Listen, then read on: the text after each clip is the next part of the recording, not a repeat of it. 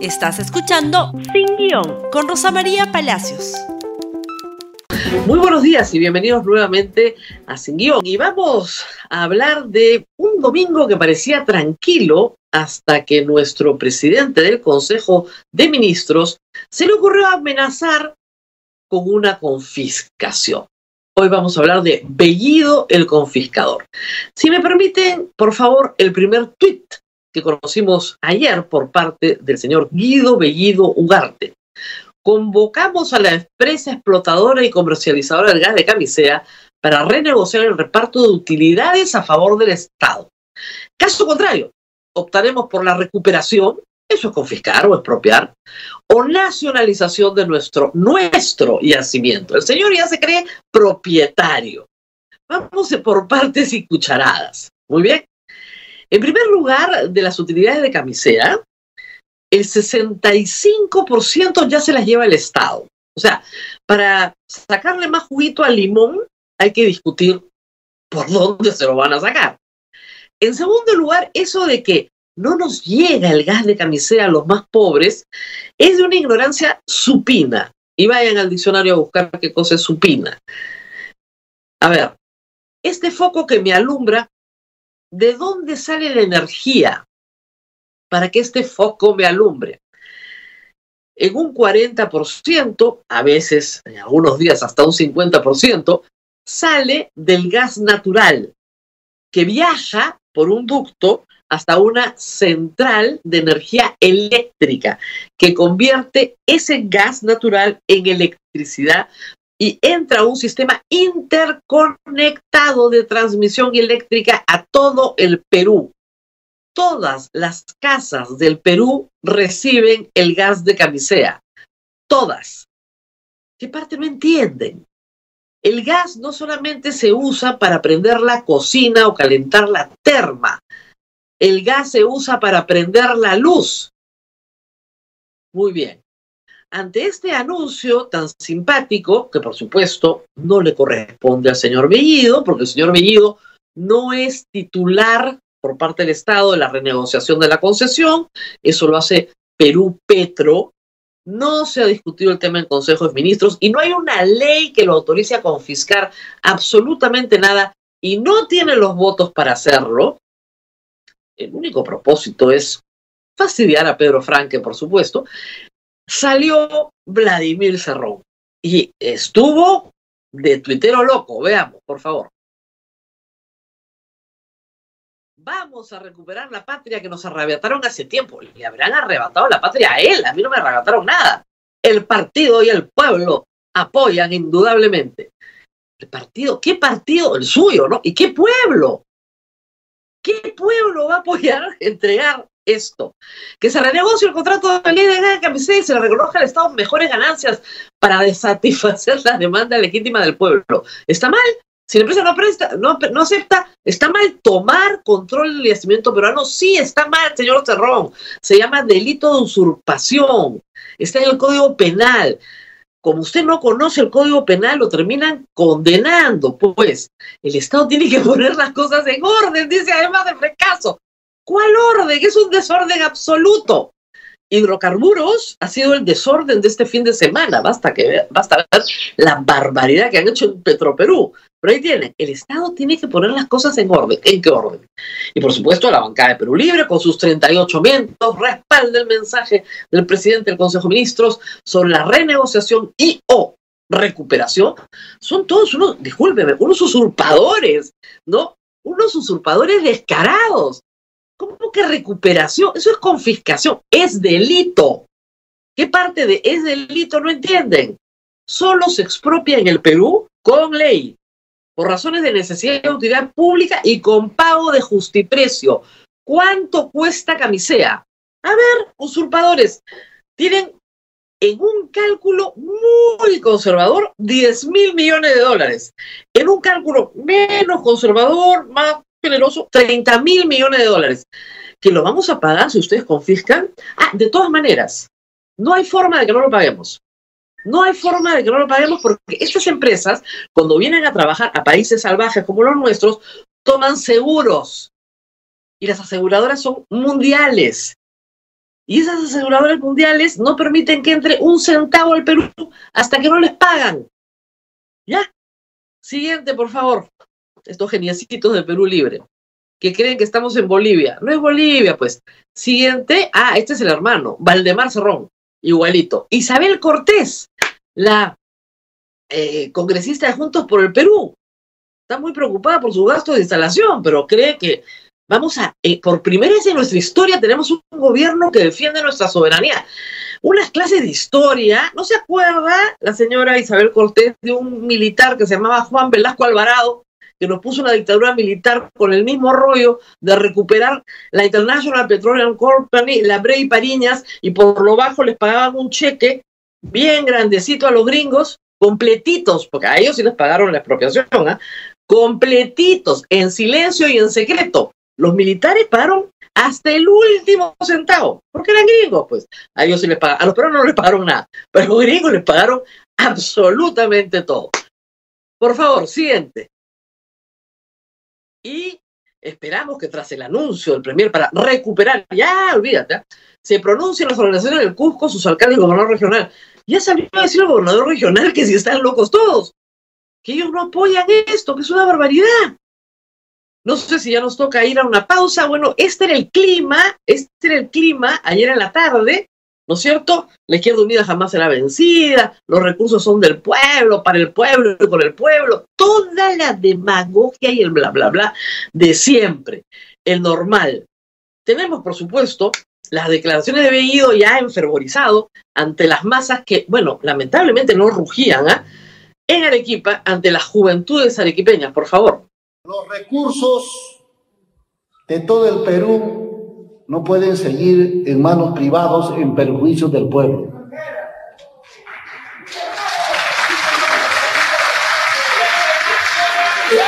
En la campaña se ha dicho claramente que el gas de camisea tiene que ser para los peruanos.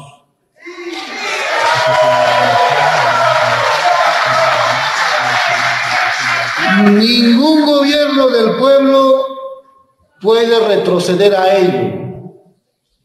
Estamos hablando de manera específica y nosotros con ello y nuestro presidente es honesto, es consecuente.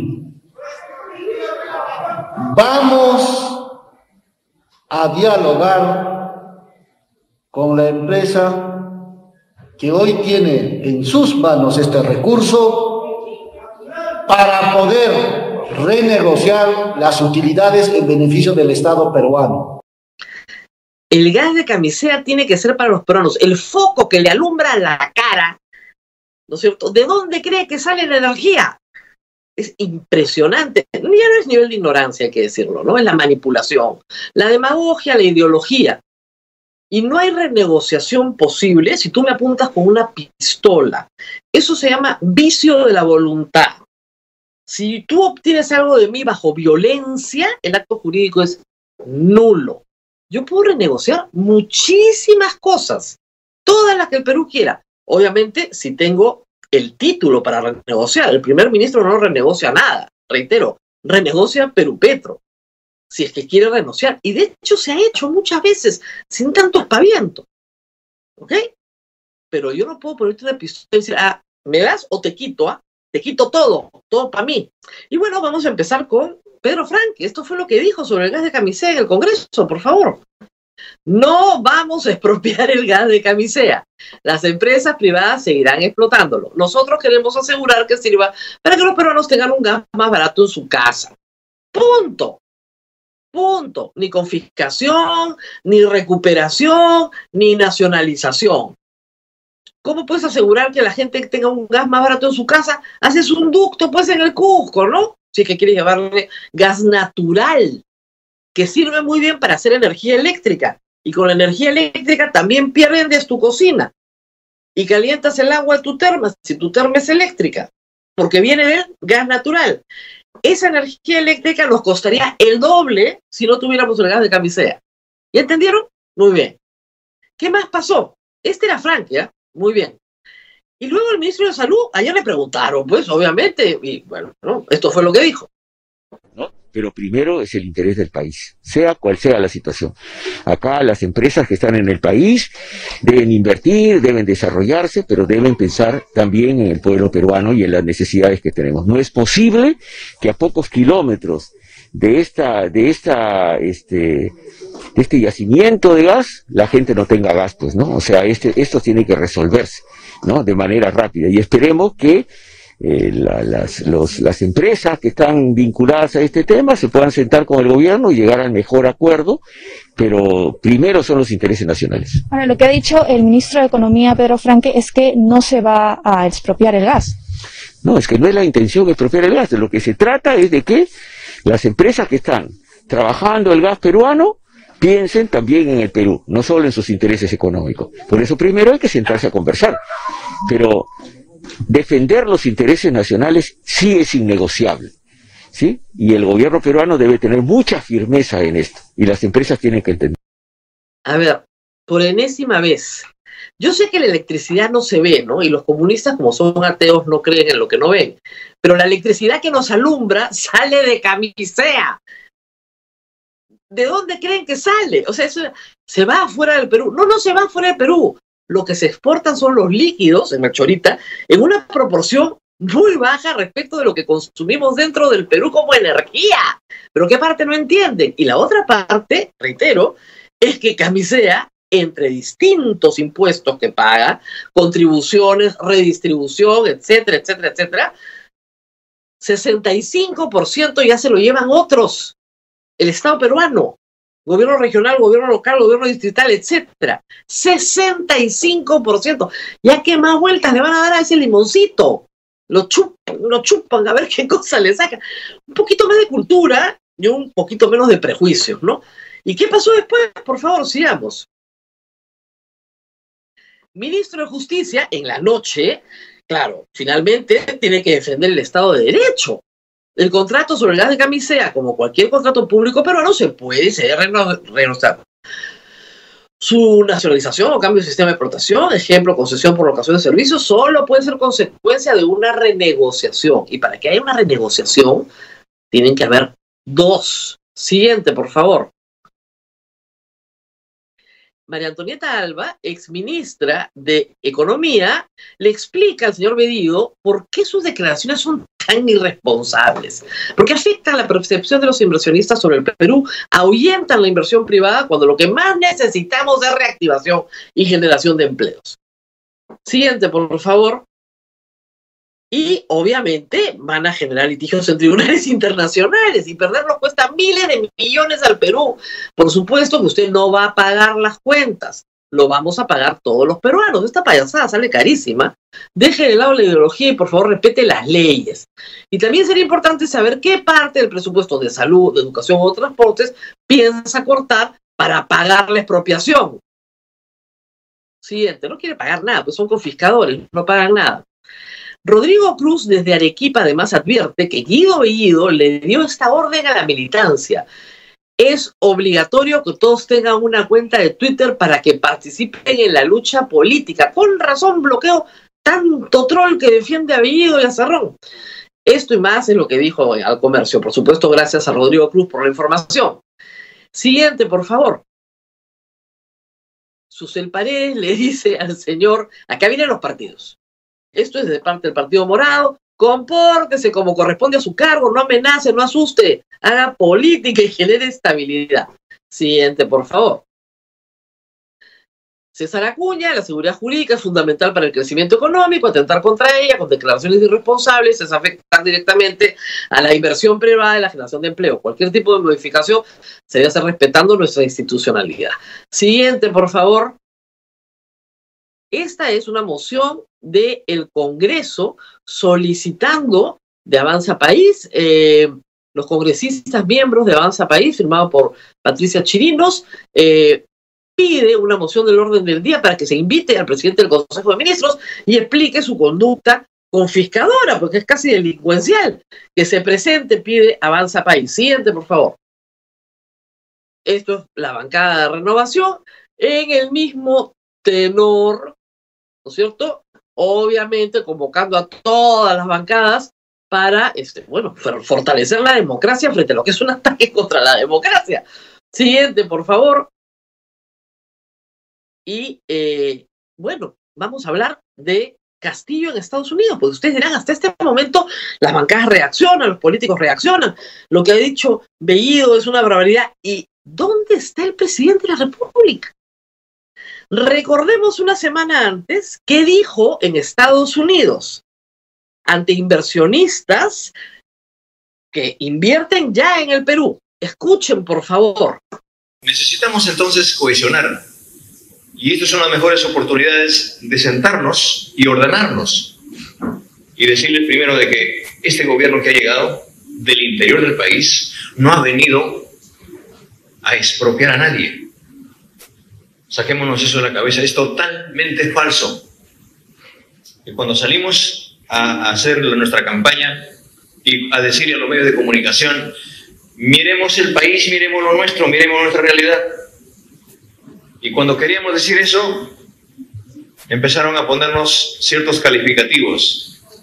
Chavista, comunista, ha venido a expropiar, le va a quitar su casa, le va a quitar sus ahorros.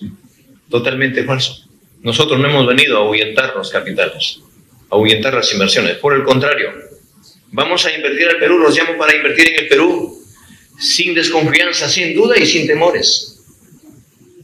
El Perú es enorme, tiene climas distintos, su productividad es diversa, pero también, así como ustedes desde, desde el espacio de inversiones como empresarios, es necesario hacer una sola familia, que el Perú entienda que uno sin lo otro no hay desarrollo. Un Estado sin inversión privada no, puede, no podemos seguir adelante una sola familia, ¿no? Él no puede organizarle su casa. Dice, es totalmente falso, totalmente falso. Me encanta cuando dice eso. Totalmente falso y tu primer ministro quiere confiscar ayer a los que estás diciéndole, ven, ven, ven, señor, presidente del Perú te garantiza seguridad jurídica. Bueno, era tal el escándalo ayer que como ahora todo se arregla por Twitter, porque ahora se, se comunica por Twitter, ¿no? el presidente de la República cierra la noche con este tuit, por favor. Este gobierno del pueblo, en este gobierno del pueblo, bueno, sabrá el señor Pedro Castillo que todos los gobiernos los elige el pueblo, ¿no? Pero en fin, en este gobierno del pueblo estamos comprometidos con llevar gas barato a todos los peruanos. Cualquier renovación se dará con derecho, respeto y restricto al Estado de Derecho y velando por los intereses nacionales. El Estado y el sector privado trabajando juntos por un Perú mejor. Claro, pues, Estado de Derecho es otra historia. Le cambió el discurso a Bellido el confiscador. Eh, para renegociar se necesita acuerdo entre las partes. Si la otra parte no quiere renegociar, no se renegocia nada. Si a la otra parte ya le sacan el 65% de sus utilidades, muchas ganas de renegociar no tiene.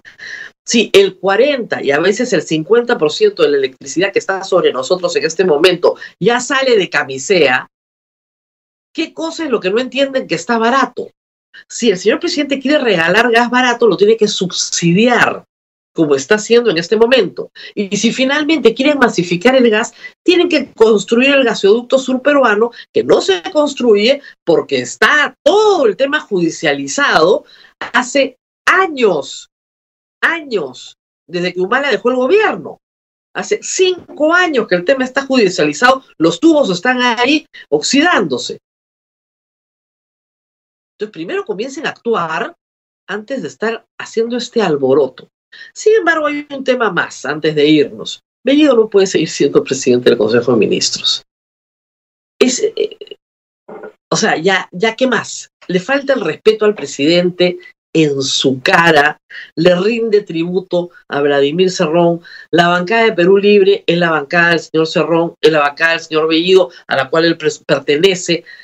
Si de verdad el presidente de la República dice que él es diferente, que tiene palabra de maestro, su palabra, si es que no sale de Bellido, no vale absolutamente nada. Dice una cosa acá y dice otra cosa allá, entonces miente. ¿Dónde quedó la palabra de maestro?